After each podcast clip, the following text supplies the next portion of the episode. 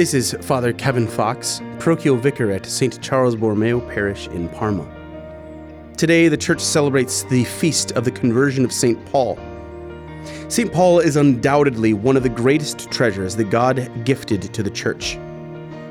But he began his life and ministry as one of the greatest threats to the church. I often like to imagine the meeting of St. Stephen and St. Paul at the gates of heaven. St. Stephen is today enjoying eternal bliss right alongside his murderer, St. Paul.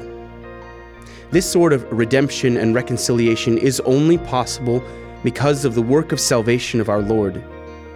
There is no natural means or explanation for this sort of reconciliation because St. Stephen was dead. It is only through the power of our Lord that St. Stephen was in a position to forgive and to greet St. Paul after the crime had been carried out.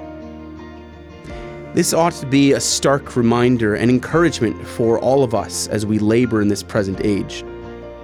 We have all had horrible crimes committed against us, either individually or as a church.